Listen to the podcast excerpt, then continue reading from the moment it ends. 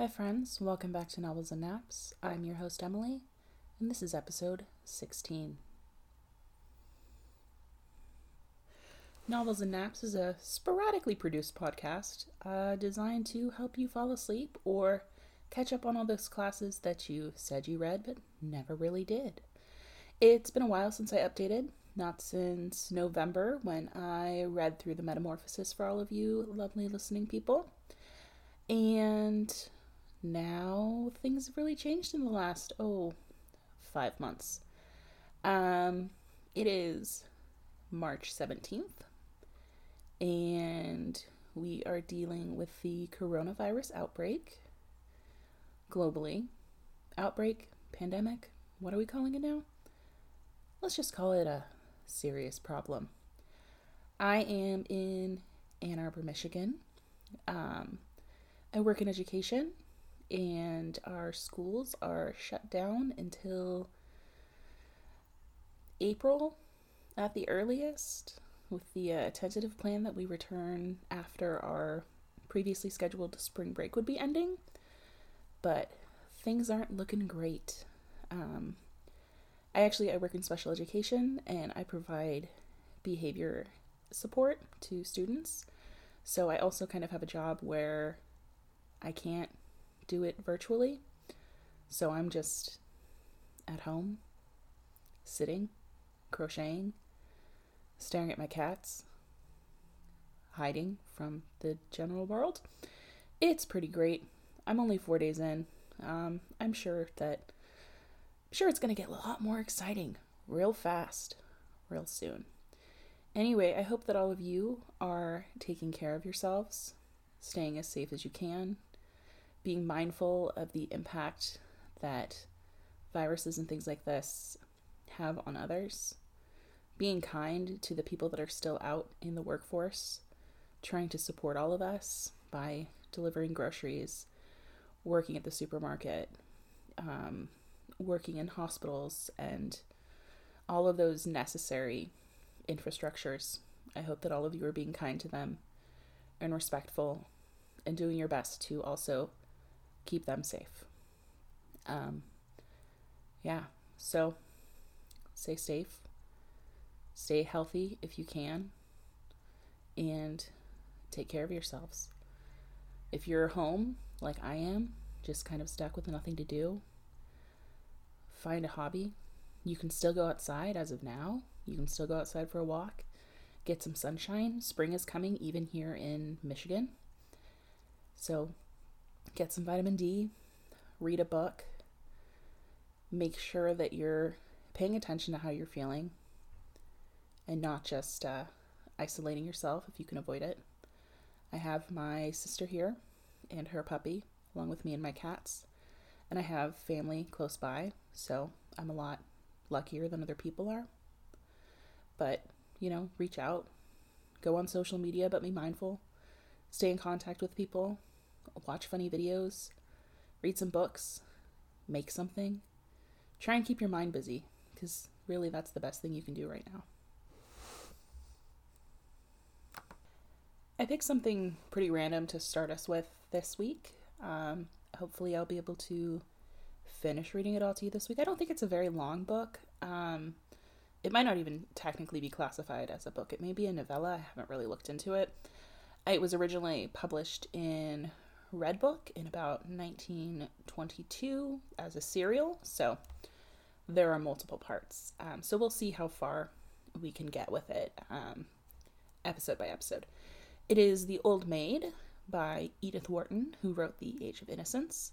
I haven't read anything by her, and yeah, it's set in New York, and hopefully it will provide some kind of distraction for all of you as you go about completing puzzles or cleaning your house or crying quietly into the fur of your pets. You know, whatever keeps you going, buds.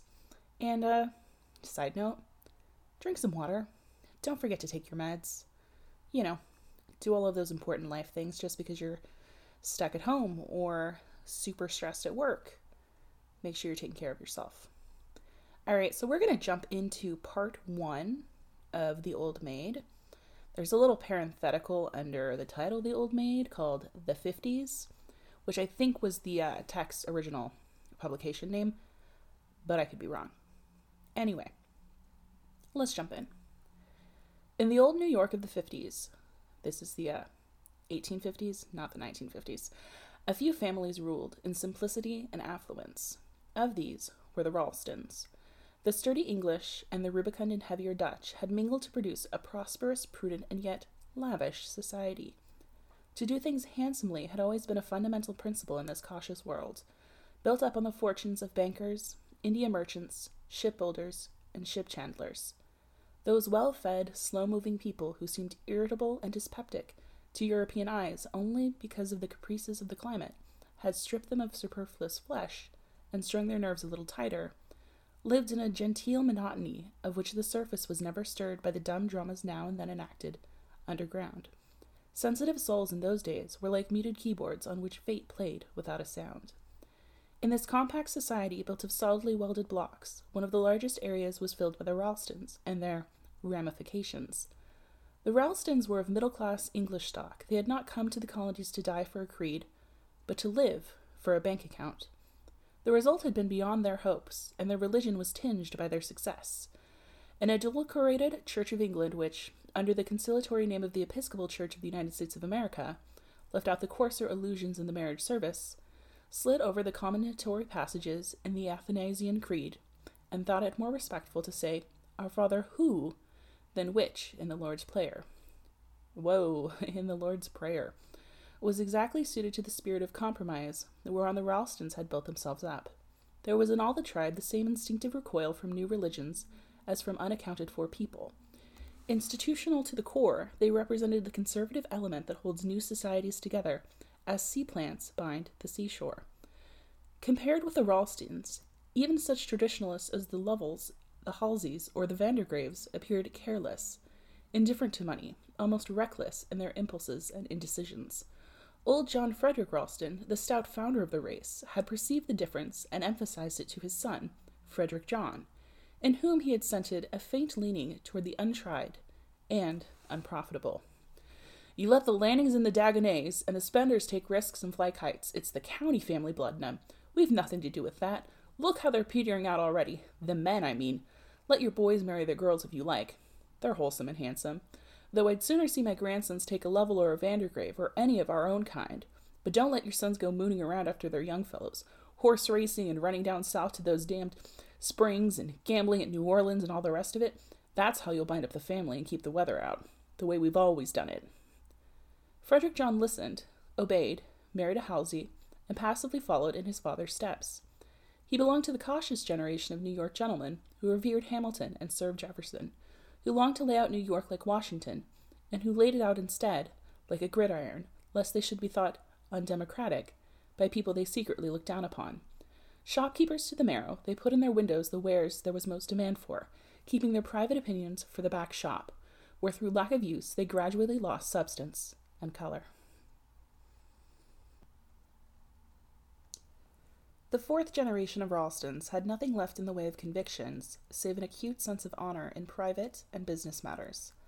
On the life of the community and the state, they took their daily views from the newspapers, and the newspapers they already despised. The Ralstons had done little to shape the destiny of their country, except to finance the cause when it had become safe to do so. They were related to many of the great men who had built the Republic, but no Ralston had so far committed himself as to be great. As old John Frederick said, it was safer to be satisfied with 3%. They regarded heroism as a form of gambling. Yet by merely being so numerous and so similar, they had come to have a weight in the community. People said the Ralstons when they wished to invoke a precedent. This attribution of authority had gradually convinced the third generation of its collective importance, and the fourth, to which Delia Ralston's husband belonged, had the ease and simplicity of a ruling class. Within the limits of their unusual caution, the Ralstons fulfilled their obligations as rich and respected citizens. Yeah, rich and respected citizens, okay. They figured on the boards of all the old established charities, gave handsomely to thriving institutions, had the best cooks in New York, and when they traveled abroad, ordered statuary of the American sculptors in Rome whose reputation was already established. The first Ralston who had brought home a statue had been regarded as a wild fellow, but when it became known that the sculptor had executed several orders for the British aristocracy, it was felt in the family that this too was a 3% investment. Two marriages with the Dutch Vandergraves had consolidated these qualities of thrift and handsome living, and the carefully built up Ralston character was now so congenital that Delia Ralston sometimes asked herself whether, were she to turn her own little boy loose in a wilderness, he would not create a small New York there, and be on all its boards of directors. Delia Lovell had married James Ralston at twenty. The marriage, which had taken place in the month of September 1840, had been solemnized, as was then the custom, in the drawing room of the bride's country home, at what is now the corner of Avenue A and 91st Street, overlooking the Sound. Thence, her husband had driven her, in Grandmamma Lovell's canary colored coach, with a fringed hammer cloth, through spreading suburbs and untidy elm shaded trees to one of the new houses in Gramercy Park, which the pioneers of the younger set were just beginning to effect. And there, at five and twenty, she was established the mother of two children, the possessor of a generous allowance of pin money, and, by common consent, one of the handsomest and most popular young matrons, as they were called, of her day. She was thinking placidly and gratefully of these things as she sat one afternoon in her handsome bedroom in Gramercy Park. She was too near to the primitive Ralstons to have as clear a view of them as, for instance, the son in question might one day command. She lived under them as unthinkingly as one lives under the laws of one's country.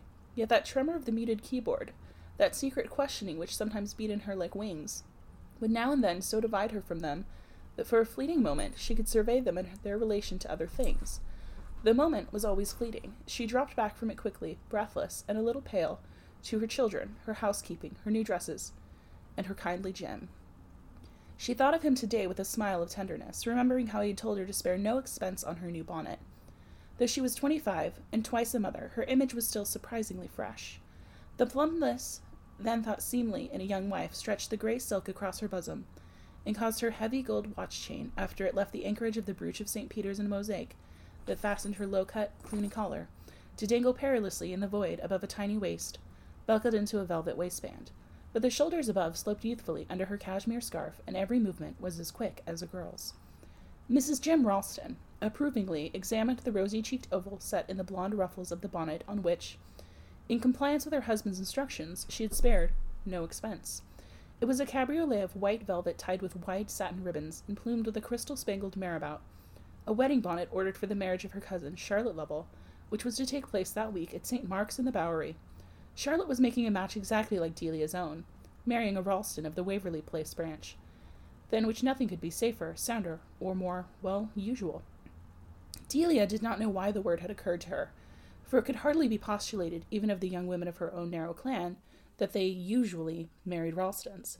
But the soundness, safeness, and suitability of the arrangement did make it typical of the kind of alliance which a nice girl in the nicest set would serenely and blushingly forecast for herself. Yes. And afterward? Well, what? And what did this new question mean? Afterward? Why, of course, there was the startled, puzzled surrender to the incomprehensible exigencies of the same young man to whom one had most yielded a rosy cheek in return for an engagement ring.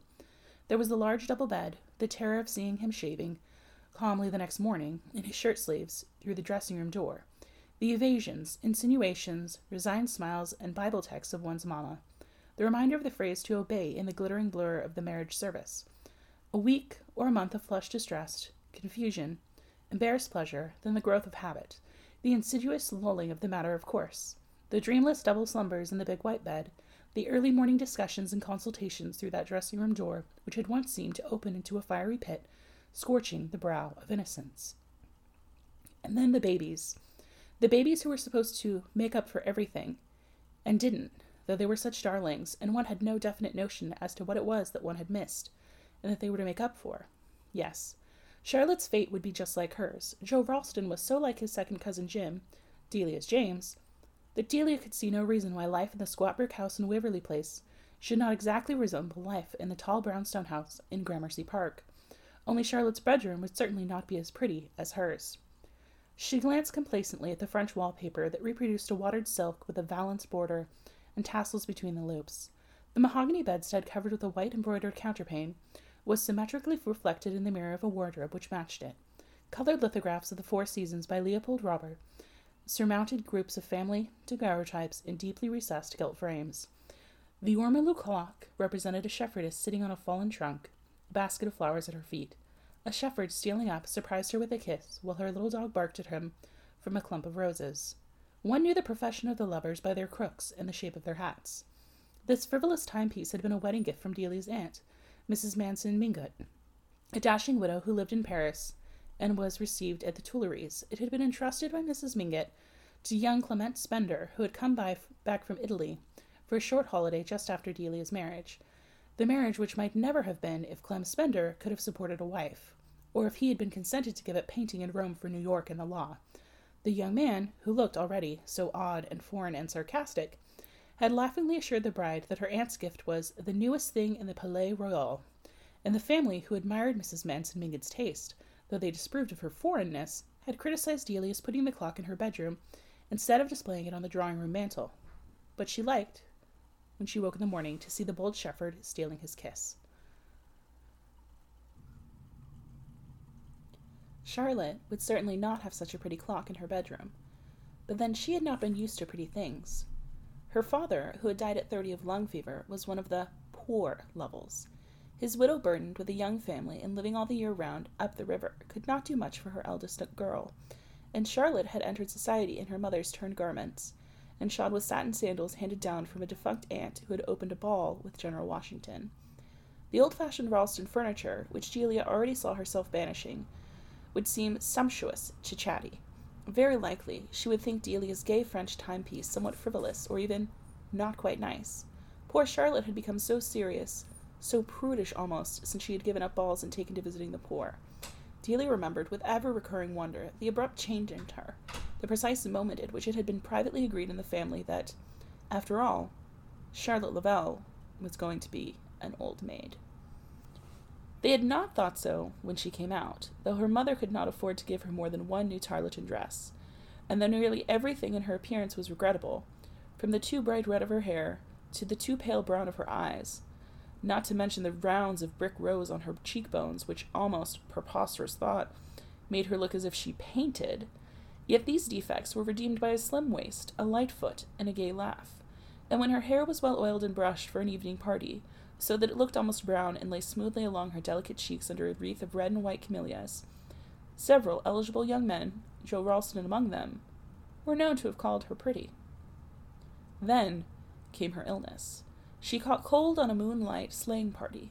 The brick rose circles deepened, and she began to cough. There was a report that she was going like her father, and she was hurried off to a remote village in Georgia, where she lived alone for a year with an old family governess. When she came back, Everyone felt at once that there was a change in her. She was pale and thinner than ever, but with an exquisite transparent cheek, darker eyes, and redder hair.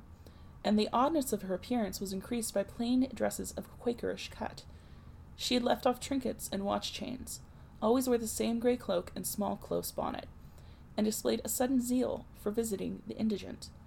The family explained that during her year in the South she had been shocked by the hopeless degradation of the poor whites and their children and that this revelation of misery had made it impossible for her to return to the light-hearted life of her young friends. Everyone agreed with significant glances that this unnatural state of mind would pass off in time. And meanwhile, old Mrs. Lovell, Chatty's grandmother, who understood her perhaps better than the others, gave her a little money for her paupers and lent her a room in the Lovell stables, at the back of the old lady's Mercer Street house, where she gathered about her, in what would afterward have been called a day nursery, some of the destitute children of the neighborhood. There was even among them the baby girl whose origin had excited such intense curiosity two or three years earlier when a veiled lady in a handsome cloak had brought it to the hovel of Cyrus Washington, the Negro handyman, whose wife, Jessamine, took in Dr. Lanskell's washing. Dr. Lansell, the chief medical practitioner of the day, was presumably versed in the secret history of every household from the Battery to Union Square. But though beset by inquisitive patients, he had invariably declared himself unable to identify Jessamine's veiled lady or to hazard a guess as to the origin of the hundred dollar bill pinned to the baby's bib. The hundred dollars were never renewed. The lady never reappeared. But the baby lived healthily and happily with Jessamine's pickaninnies, and as soon as it could toddle, was brought to Chatty Lovell's day nursery, where it appeared, like its fellow paupers, in little garments cut down from her old dresses and socks knitted by her untiring hands. Delia, absorbed in her own babies, had nevertheless dropped in once or twice at the nursery, and had come away wishing that Chatty's maternal instinct might find its normal outlet in marriage. The married cousin confusedly felt that her own affection for her handsome children was a mild and measured sentiment compared with Chatty's fierce passion for the waifs in Grandmama Lovell's stable. And then, to the general surprise, Charlotte Lovell engaged herself to Joe Ralston. It was known that Joe had admired her the year she came out. She was a graceful dancer, and Joe, who was tall and nimble, had footed it with her through many a reel in Schottische. But the end of the winter, all the matchmakers were predicting that something would come of it. But when Delia sounded her cousin, the girl's evasive answer and burning brow seemed to imply that her suitor had changed his mind, and no further questions could be asked. Now it was clear that there had, in fact, been an old romance between them, probably followed by that exciting incident, a misunderstanding. But at last, all was well, and the bells of St. Mark's were preparing to ring in happier days for Charlotte. Ah, when she has her first baby, the Ralston mothers Chorus. Um, so, just a note, this is an old work. There are going to be some terms in here that we do not use now because they are racist and incredibly problematic. But again, I can only read books in the public domain. Be mindful. Just bear with me when words like pickaninnies uh, randomly appear in the text. Because I'm just reading and reading, and I don't pre read everything or anything that I read to you guys, so what you get is what you get. Um, suspicions. Uh, is this random child with a hundred dollar bill actually Charlotte's love child with uh, Joe Ralston? My thoughts say yes, but let's continue. Chatty, Delia exclaimed, pushing back her chair as she saw her cousin's image reflected in the glass over her shoulder. Charlotte Lovell had paused in the doorway. They told me you were here, so I ran up. Of course, darling, how handsome you do look in your poplin. I always said you needed rich materials. I'm so thankful to see you out of grey cashmere. Delia, lifting her hands, removed the white bonnet from her dark polished head and shook it gently to make the crystals glitter. I hope you like it. It's for your wedding, she laughed. Charlotte Lovell stood motionless, and her mother's old dove colored poplin, freshly banded with narrow rows of crimson velvet ribbon, an ermine tippet crossed on her bosom, and a new beaver bonnet with a falling feather, she had already something of the assurance and majesty of a married woman. And you know your hair certainly is darker, darling, Delia added, still hopefully surveying her. Darker? It's gray. Charlotte suddenly broke out in her deep voice. She pushed back one of the pomaded bands that framed her face and showed a white lock on her temple. You needn't save up your bonnet. I'm not going to be married, she added, with a smile that showed her small white teeth in a fleeting glare. Delia had just enough presence of mind to lay down the bonnet, marabout up, before she flung herself on her cousin. Not going to be married? Charlotte, are you perfectly crazy? Why is it crazy to do what I think right? But people said you were going to marry him the year you came out, and no one understood what happened then, and now how can it possibly be right? You simply can't. Delia incoherently cried. Oh, people, said Charlotte Lovell wearily. Her married cousin looked at her with a start. Something thrilled in her voice that Delia had never heard in it, or in any other human voice before. Its echo seemed to set their familiar world rocking, and the Axminster carpet Axminster carpet? Cool, sounds fancy. Actually heaved under Delia's shrinking slippers. Charlotte Lovell stood staring ahead of her with strained lids. In the pale brown of her eyes, Delia noticed the green specks that floated there when she was angry or excited. Charlotte, where on earth have you come from? she questioned, drawing the girl down to the sofa. Come from? Yes, you look as if you had seen a ghost, an army of ghosts. The same snarling smile drew up Charlotte's lips. I've seen Joe, she said. Well? Oh, Chatty, Delia exclaimed, abruptly illuminated. You don't mean to say that you're going to let any little thing in Joe's past not that I've ever heard the least hint, never, but even if there were. She drew a deep breath and bravely proceeded to extremities.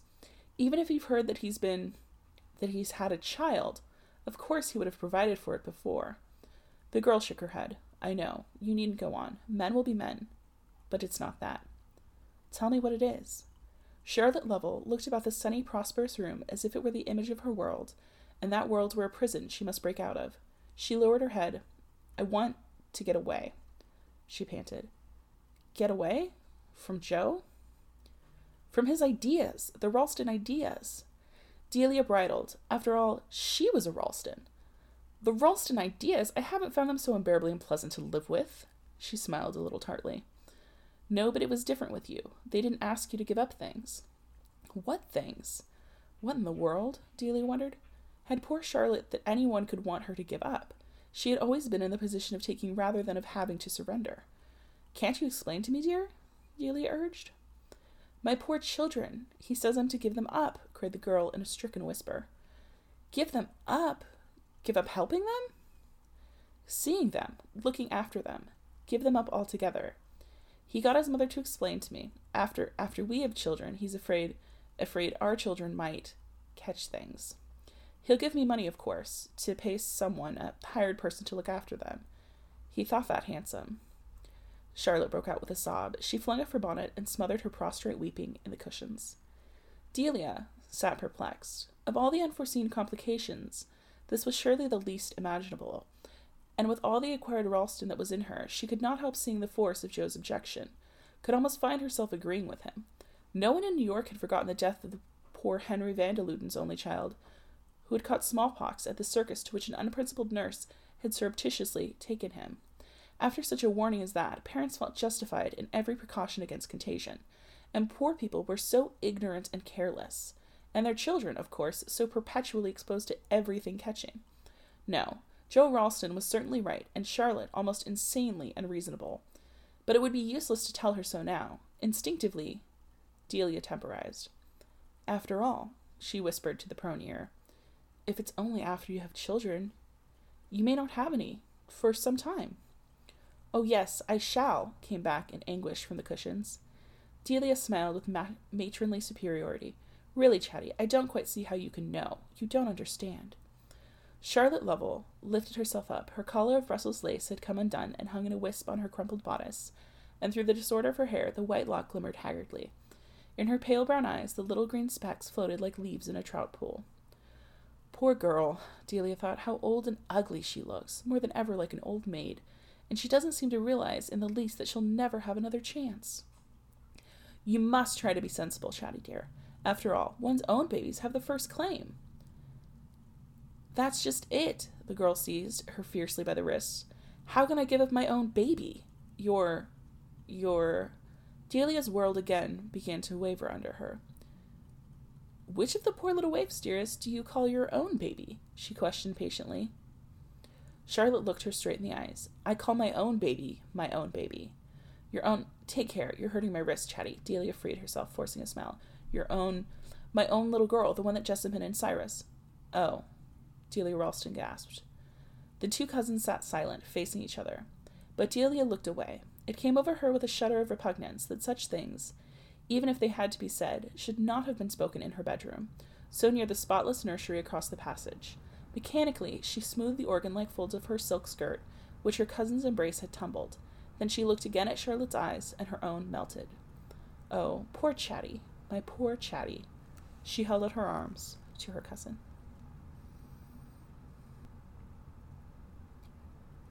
The shepherd continued to steal his kiss from the shepherdess, and the clock in the fallen trunk continued to tick out the minutes. Delia, petrified, sat unconscious of their passing, her cousin clasped to her. She was dumb with the horror and amazement of learning that her own blood ran in the veins of the anonymous foundling, the hundred dollar baby, about whom New York had so long furtively jested and conjectured.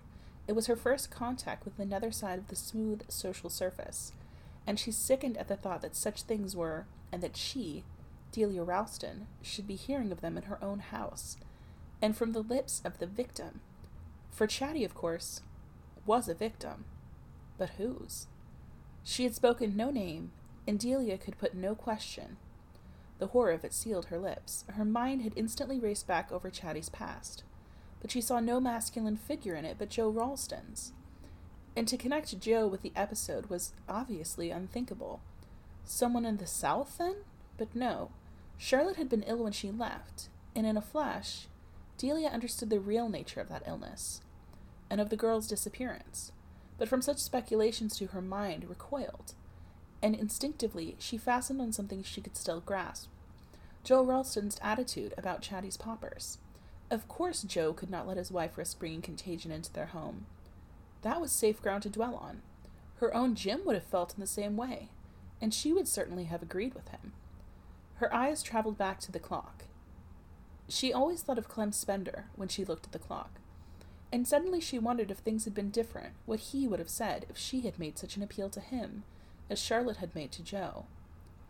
The thing was hard to imagine, yet in a flash of mental readjustment, Delia saw herself as Clem's wife. She saw her children as his. She pictured herself asking him to let her go on caring for the poor waifs in the Mercer Street stable. And she distinctly heard his laugh and his light answer. Why on earth did you ask, you little goose? Do you take me for such a Pharisee as that? Yes, that was Clem Spender.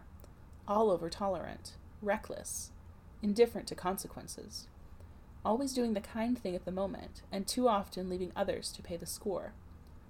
There's something cheap about Clem, Jim had once said in his heavy way. Delia Ralston roused herself and pressed her cousin closer. Chatty, tell me, she whispered. There's nothing more. I mean, about yourself, this thing, this. Clem Spender's voice was still in her ears. You loved someone, she breathed. Yes, that's over. Now it's only the child. And I could love Joe in another way. Chatty Lovell straightened herself, wan and frowning. I need the money. I must have it for my baby, or else they'll send it to an institution. She paused. That's not all. I want to marry. To be a wife, like all of you. I should have loved Joe's children, our children. Life doesn't stop. No, I suppose not, but you speak as if, as if the person who took advantage of you. No one took advantage of me. I was lonely and unhappy. I met someone who was lonely and unhappy. People don't all have your luck. We were both too poor to marry each other, and mother would never have consented, and so one day, one day before he said goodbye, he said goodbye? Yes, he was going to leave the country. He left the country knowing? How was he to know? He doesn't live here. He'd just come back, come back to see his family for a few weeks. She broke off, her thin lips pressed together upon her secret. There was a silence. Blindly, Delia stared at the bold shepherd. Come back from where? she asked at length in a low tone. Oh, what does it matter? You wouldn't understand. Charlotte broke off in the very words her married cousin had compassionately addressed to her virginity. A slow blush rose to Delia's cheek. She felt oddly humiliated by the rebuke conveyed in that contemptuous retort. She seemed to herself shy, ineffectual, as incapable as an ignorant girl of dealing with the abominations that Charlotte was thrusting on her. But suddenly, some fierce feminine intuition struggled and woke in her. She forced her eyes upon her cousin's. You won't tell me who it was? What's the use? I haven't told anybody. Then why have you come to me? Charlotte's stony face broke up in weeping. It's for my baby. My baby. Delia did not heed her. How can I help you if I don't know? she insisted in a harsh, dry voice. Her heartbeats were so violent that they seemed to send up throttling hands to her throat. Charlotte made no answer. Come back from where? Delia doggedly repeated. And at that, with a long wail, the girl flung her hands up, screening her eyes. He always thought you'd wait for him, she sobbed out. And then, when he found you hadn't, and that you were marrying Jim, he heard it just as he was sailing. He didn't know it till Mrs. Mingott asked him to bring the clock back for your wedding. Stop, stop, Delia cried, springing to her feet. She had provoked the avowal, and now that it had come, she felt that it had been gratuitously and indecently thrust upon her. Was this New York her New York? Her safe, friendly, hypocritical New York? Was this James Ralston's house? And this his wife listening to such revelations of dishonor? Charlotte Lovell stood up in her turn. I knew it. I knew it. You think worse of my baby now instead of better. Oh, why did you make me tell you? I knew you'd never understand. I'd always cared for him ever since I came out. That was why I wouldn't marry anyone else. But I knew there was no hope for me. He never looked at anybody but you. And then, when he came back four years ago and there was no you for him any more, he began to notice me, to be kind, to talk to me about his life and his painting. She drew a deep breath, and her voice cleared. That's over. All over. It's as if I couldn't either hate him or love him. There's only the child now, my child. He doesn't even know of it. Why should he? It's none of his business. It's nobody's business but mine. But surely you must see that I can't give up my baby. Delia Ralston stood speechless, looking away from her cousin in a growing horror. She had lost all sense of reality, all feeling of safety and self reliance. Her impulse was to close her ears to the other's appeal as a child buries its head from midnight terrors. At last she drew herself up and spoke with dry lips. But what do you mean to do? Why have you come to me? Why have you told me all this? Because he loved you, Charlotte Lovell stammered out, and the two women stood and faced each other. Slowly, the tears rose to Delia's eyes and rolled down her cheeks, moistening her parched lips. Through the tears, she saw her cousin's haggard countenance waver and droop like a drowning face under water. Things half guessed, obscurely felt, surged up from unsuspected depths in her. It was almost as if, for a moment, this other woman were telling her of her own secret past, putting into crude words all the trembling silences of her own heart. The worst of it was, as Charlotte said, that they must act now. There was not a day to lose. Chatty was right. It was impossible that she should marry Joe if to do so meant giving up the child. But in any case, how could she marry him without telling him the truth? And was it conceivable that, after hearing it, he should not repudiate her? All these questions spun agonizingly through Delia's brain, and through them glimmered the persistent vision of the child, Clem Spender's child, growing up on charity in a Negro hovel or herded in one of the plague houses they called asylums. No, the child came first. She felt it in every fiber of her body. But what should she do? Of whom take counsel? How advise the wretched creature who had come to her in Clement's name? Delia glanced about her desperately, and then turned back to her cousin. You must give me time. I must think. You ought not to marry him, and yet all the arrangements are made, and the wedding presents. There would be a scandal. It would kill Granny Lovell. Charlotte answered in a low voice, There is no time. I must decide now. Delia pressed her hands against her breast. I tell you I must think. I wish you would go home, or no. Stay here. Your mother mustn't see your eyes. Jim's not coming home till late. You can wait in this room till I come back. She had opened the wardrobe and was reaching up for a plain bonnet and heavy veil. Stay here, but where are you going? I don't know. I want to walk, to get the air. I think I want to be alone. Feverishly, Delia unfolded her paisley shawl, tied on bonnet and veil, thrust her mittened hands into her muff. Charlotte, without moving, stared at her dumbly from the sofa. You'll wait, Delia insisted, on the threshold. Yes, I'll wait. Delia shut the door and hurried down the stairs. She had spoken the truth in saying that she did not know where she was going. She simply wanted to get away from Charlotte's unbearable face, and from the immediate atmosphere of her tragedy. Outside, in the open, perhaps it would be easier to think. As she skirted the park rails, she saw her rosy children playing under their nurse's eye, with the pampered progeny of other square dwellers. The little girl had on her new plaid velvet bonnet and white tippet, and the boy his highland cap and broadcloth spencer. How happy and jolly they looked. The nurse spied her, but she shook her head, waved at the group, and hurried on. She walked and walked through the familiar streets decked with bright winter sunshine. It was early afternoon, an hour when the gentlemen had just returned to their offices, and there were few pedestrians in Irving Place and Union Square. Delia crossed the square to Broadway. The Lovell house in Mercer Street was a sturdy, old fashioned brick dwelling. A large stable adjoined it upon opening an alley such as Delia, on her honeymoon trip to England, had heard called a mews.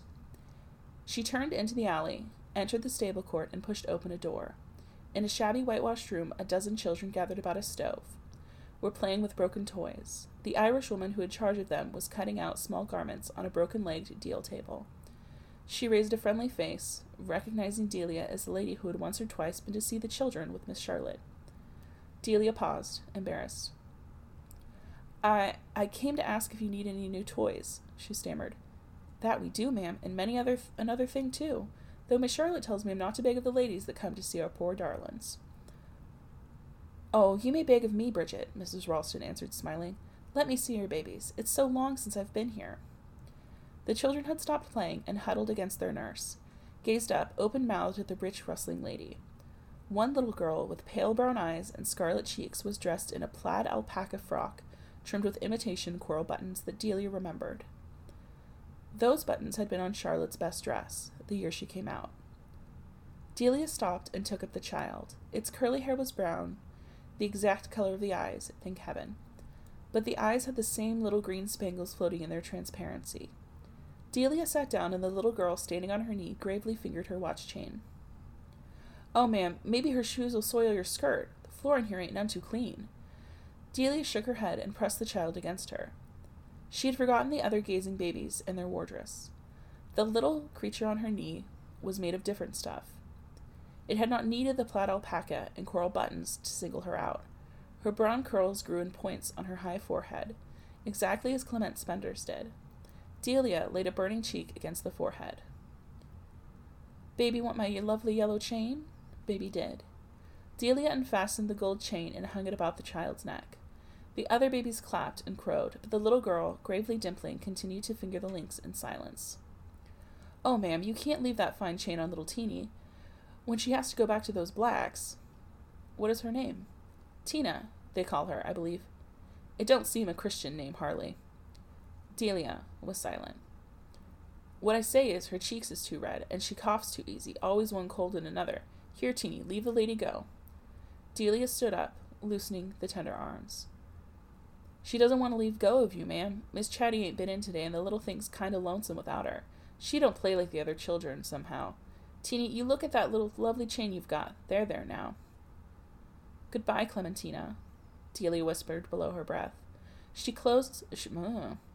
Goodbye, Clementina, Delia whispered below her breath. She kissed the pale brown eyes, the curly crown, and dropped her veil on rushing tears. In the stable yard, she dried them on her large embroidered handkerchief and stood hesitating. Then, with a decided step, she turned toward home. The house was as she had left it, except that the children had come in. She heard them romping in the nursery as she went down the passage to her bedroom. Charlotte Lovell was seated on the sofa, upright and rigid, as Delia had left her. Chatty, Chatty, I've thought it out. Listen. Whatever happens, the baby shan't stay with those people. I mean to keep her. Charlotte stood up, tall and white. The eyes in her thin face had grown so dark that they seemed like spectral hollows in a skull. She opened her lips to speak, and then, snatching at her handkerchief, pressed it to her mouth and sank down again. A red trickle dripped through the handkerchief onto her poplin skirt. Charlotte! Charlotte! Delia screamed, on her knees beside her cousin. Charlotte's head slid back against the cushions, and the trickle ceased.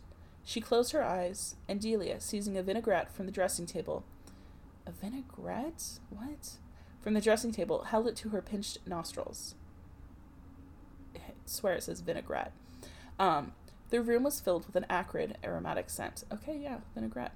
Charlotte's lids lifted. Don't be frightened. I spill. S- I. Bleh. Wow, this is getting difficult to read. Charlotte's lids lifted. Don't be frightened. I still spit blood sometimes, not often. My lung is nearly healed, but it's the terror. No, no, there's to be no more terror. I tell you, I've thought it all out. Jim is going to let me take the baby. The girl raised herself haggardly. Jim? Have you told him? Is that where you've been? No, darling, I've only been to see the baby. Oh. Charlotte moaned, leaning back again. Delia took her own handkerchief and wiped away the tears that were running down her cousin's cheeks. You mustn't cry, Chatty. You must be brave. Your little girl and his. How could you think? But you must give me time. I must manage it in my own way. Only trust me. Charlotte's lips stirred faintly. The tears, don't dry them, Delia. I like to feel them. Oh, that's creepy. Um, the two cousins continued to lean against each other without speaking. The Ormolu clock ticked out the measure of their mute communion in minutes, quarters, a half hour, then an hour. The day declined and darkened. The shadows lengthened across the garlands of the Axminster and the broad white bed. There was a knock. The children's waiting to say their grace before supper, ma'am. Yes, Eliza. Let them say it to you. I'll come later. As the nurse's steps receded, Charlotte Lovell disengaged herself from Delia's embrace. Now I can go, she said. You're not too weak, dear? I can send for a coach to take you home. No, no. It would frighten mother. And I shall like walking now, in the darkness. Sometimes the world used to seem all one awful glare to me. No, no. It would frighten mother, and I shall like walking now, in the darkness. Sometimes the world used to seem all one awful glare to me. There were days when I thought the sun would never set, and then there was the moon at night. She laid her hands on her cousin's shoulders. Now it's different. By and by, I shan't hate the light. The two women kissed each other, and Delia whispered, Tomorrow. And that is where I will leave us for today because I think that is enough reading as much as I can do right now anyway. Whatever. Um, you can find me on Facebook and on Patreon under Novels and Naps. Thanks. Sleep well.